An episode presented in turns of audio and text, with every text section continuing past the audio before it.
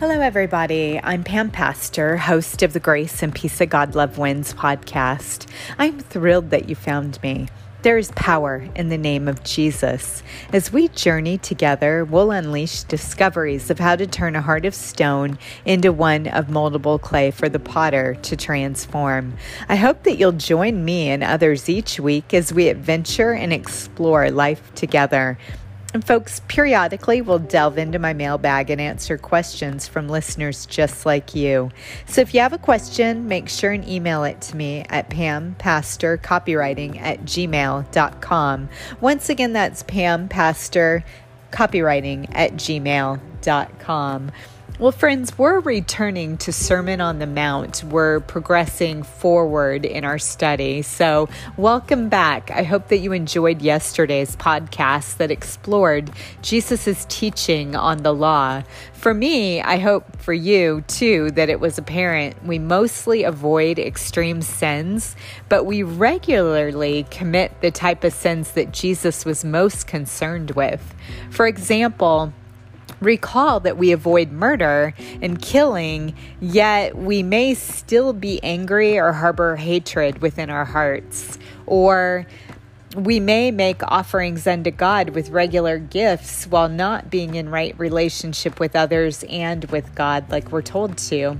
We may even recognize that God doesn't like divorce, so we stay legally married, but it's sinning against God to not carry out our marriage commitments. And by all means, know that any other vow besides covenants is an affront to God. In other words, it's really irresponsible. Our word is enough. We should just say either a yes or a no, and that should be enough. And instead of seeking revenge by looking for justice, Jesus teaches we're to show mercy and love to others. So, today, friends, we're continuing forward with the Sermon on the Mount teachings, and we'll be looking at anger and at lust specifically.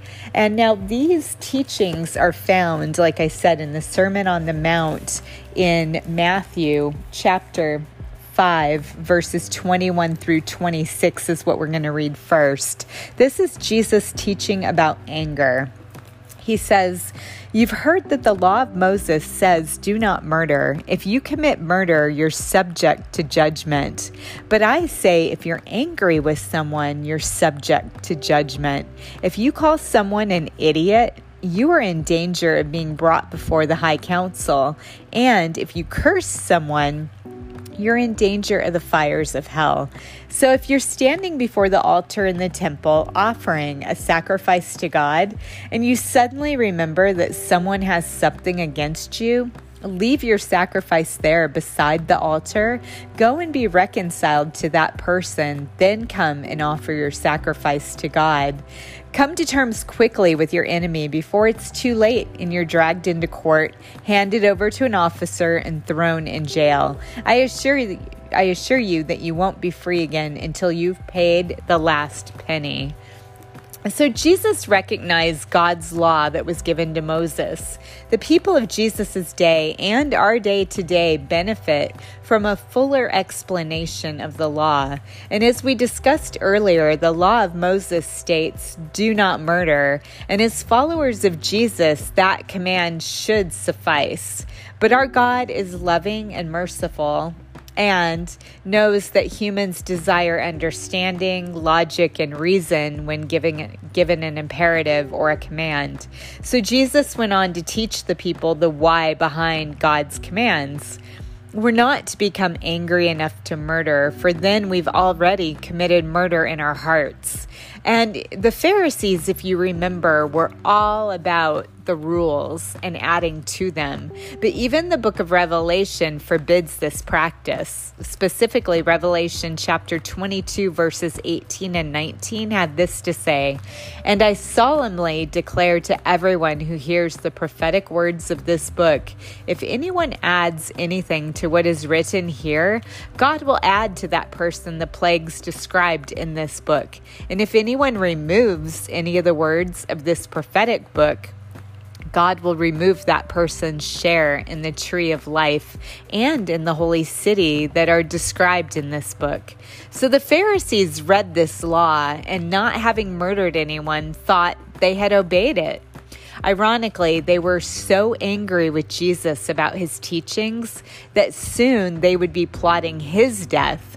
So, anger is really insidious. When we don't use a proper pressure release valve for our anger, we have a bottleneck of unproductive emotions housed within our minds, hearts, and bodies. Think of this anger as a traffic jam to the good flowing emotions waiting to be expressed. And although the Pharisees simply plotted, planned, and found others to execute their evil, they too were 100% responsible for spiritual murder. So I hope you can see here that reading the law is not enough. We must pray to have spiritual eyes of understanding. Our eyes must be open to God's intent for the law. While killing is a terrible sin, unless it's wartime or self defense, anger is also a terrible sin. We need to be sensitive to the effects of anger, not allowing our world to tell us that it's okay. There is a time for righteous anger, but that's not what we're discussing here. When we are angry, we are in direct violation of God's command to love others. This anger is when we're reeling in bitterness towards someone else, possibly for an injustice. Anger is a dangerous emotion. Here's why it can easily get out of control, and when this happens, a person may act out in violence, or perhaps mean spirited words are said that can never be undone. An emotional hurt is something carried around with us and must be dealt with swiftly and safely. Truly, anger begets more anger. And let me ask you to think through a time when you may have experienced the wrath or anger of another person. Perhaps you handled it like a champ, you were cool as a cucumber. Here's the kicker. You too mo- most likely had to find an outlet to express it. Now, maybe you're a seasoned pro at venting your feelings through key Bible verses. If so, I applaud you. You may have even snuck in an extra workout. More often than not, the boomerang effect happens, and the ugly emotional anger is transferred to another if we're not fully equipped in diffusing it. This places mental stress upon us, which can wreak havoc within our bodies.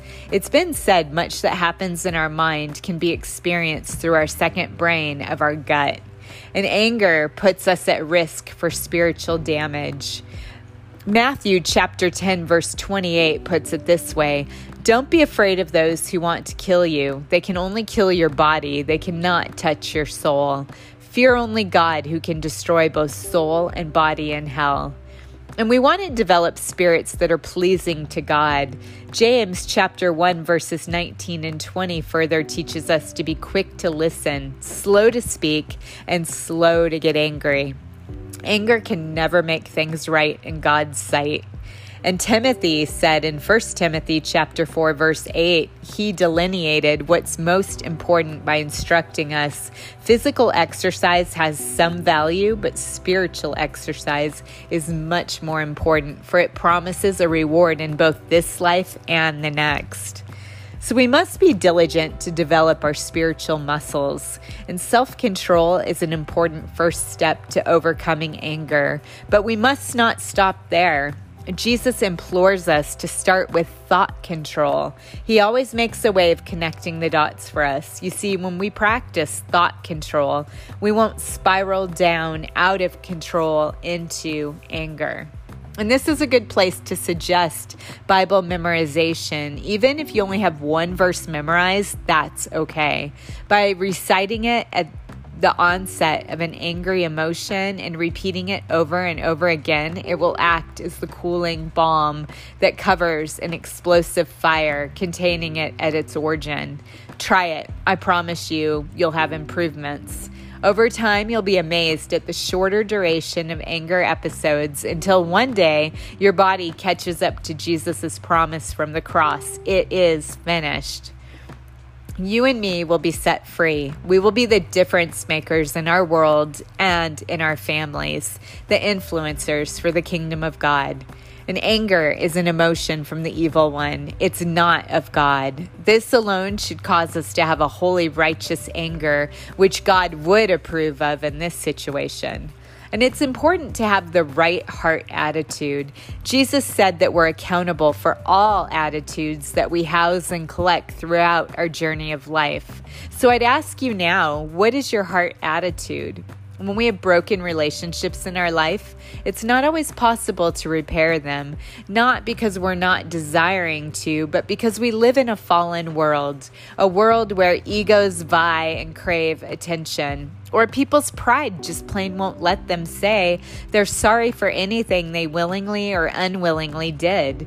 And when we view our world through the temporal, lens that it is, we're given a snapshot of just how short and precious this very life is. So it's important that we approach our relationships with resolution in mind first and foremost, so that our relationship with God won't suffer. 1 John chapter 4 verse 20 reminds us that if someone says I love God but hates a brother or sister, that person is a liar. For if we don't love people we can see, how can we love God whom we've not seen? And Jesus gives us practical advice for resolving our differences with our enemies before their anger causes more trouble. Small misunderstandings are more likely to mend right away. Long drawn out court battles are not the solution. This only further undermines God's love for his creation. And God desires peace and unity among his children. What if you desire reconciliation, but the other party does not? The number one rule we're not to gossip about the situation or the person, it only makes matters worse. And secondly, we need to reflect on Paul's teachings in Romans. He tells us to never pay back evil for evil to anyone. We're to do all things in a way that everyone can see and we are honorable. Furthermore, Paul says to do our part to live in peace with everyone as much as possible. We're not to let evil get the best of us, but are to conquer evil by doing good. And part of doing good includes doing no wrong to another. Love satisfies all of God's requirements. Instead, we're to do what scripture teaches us in Romans chapter 12 verse 20. If your enemies are hungry, feed them. If they're thirsty, give them something to drink, and they will be ashamed of what they've done to you. And it's not that you're trying to make them feel ashamed, but it is hoping that you draw them close to God. And this teaching cuts to the core of our Christianity, doesn't it? We need to live like Jesus taught us to love. And when we do this, we're willing to forgive. We all have experienced God's grace at some point in our lives and need to be willing to give this grace to others. And yes, grace is undeserved favor from God. By giving our enemy a drink, we're not accusing or excusing but what we're doing instead is we're recognizing them, we're forgiving them, and we're loving them just as Jesus did for us. And this all might need to be done through prayers, but remember, God is sovereign and can handle our requests. When the cycle of anger is broken with genuine forgiveness, retaliation goes out the window and relationships are restored with God. Right actions lead us to right feelings. And in the larger sense, we must get all of our relationships right before standing face to face with Jesus. So Jesus goes on to teach us about lust in Matthew chapter 5 verses 27 through 30. Here's what he had to say. You have heard that the law of Moses says, Do not commit adultery. But I say, anyone who even looks at a woman with lust in his eye has already committed adultery with her in his heart.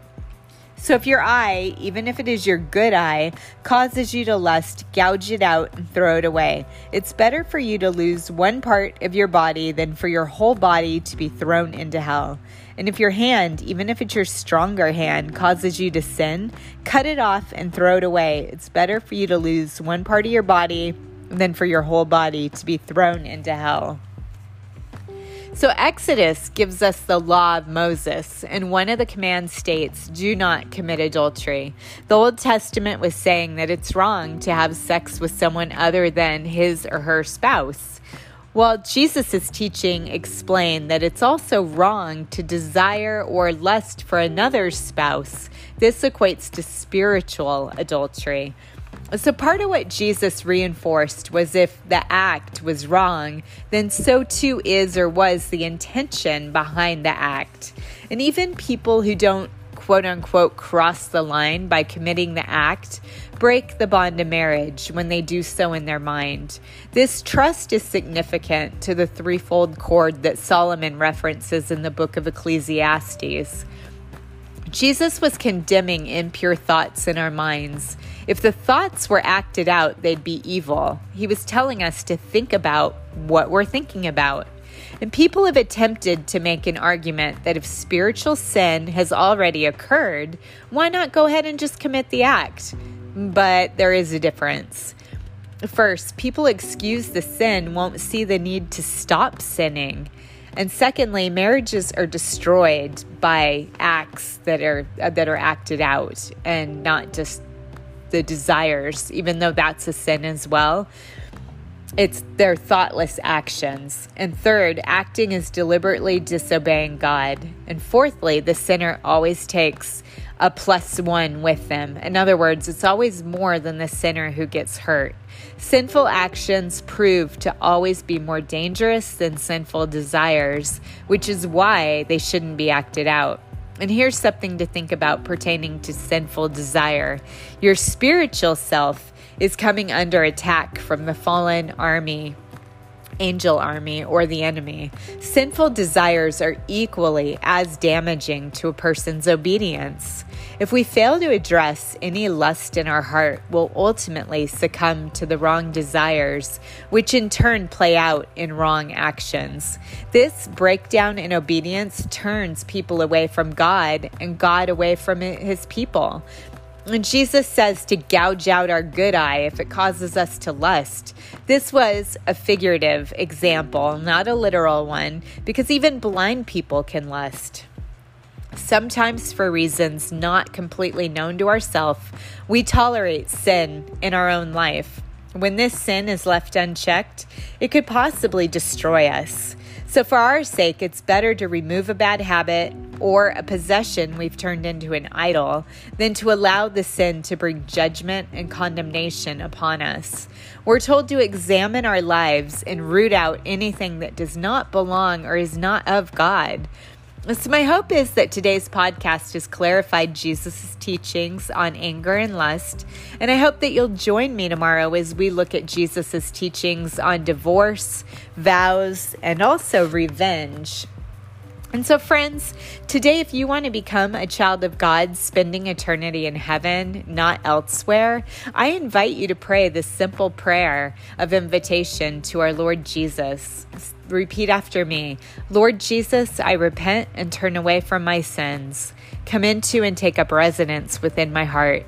I believe your blood was shed for all who believe that you took on the sin of humanity at the cross of Calvary. Amen. And friends, if you prayed that prayer of salvation, I believe you were saved and born again spiritually. Your next step is to read God's word daily so he can guide, direct, and reveal himself to you. And get into a good Bible based church to surround yourself with other believers. Now, let me be the first to congratulate you on the most important decision that you've ever made. Congratulations, and God bless you.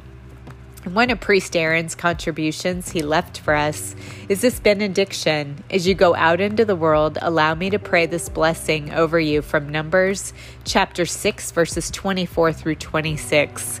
And this prayer encompasses six blessings over your life. May the Lord bless you and protect you. May the Lord smile on you and be gracious to you. May the Lord show his favor and give you his peace. Amen. And friends, the Grace and Peace of God Love Wins podcast will be available most days during the week. A special Kid Talk podcast will air on Wednesdays. So tune in along with your children for your favorite Bible stories that you grew up with. We'll be discussing and sharing Jesus' unlimited power in our present day lives. We delve into many topics such as forgiveness, how to be joyful, and what love in action looks like, and many more. I invite you and your friends to come alongside me as we embark on a podcast of adventure and exploration of life together. So please consider joining me. And if you like this podcast, make sure and like and subscribe so you'll get the latest episodes when they become available. And friends, much of today's podcast was referencing my book, The Grace and Peace of God Love Wins. If you found the content inspiring or interesting, you can pick up a copy of the book from my website or Amazon, Barnes & Noble, or Dorrance.com. And if you're unable to afford a copy, please write to me and I'll find a way to get a free copy into your hands. And if you know anyone who may be interested in this material, please share it with them as well. Until next time, be blessed and recall that Revelation chapter 22, verse 21 says, The grace of the Lord Jesus be with you all. Amen.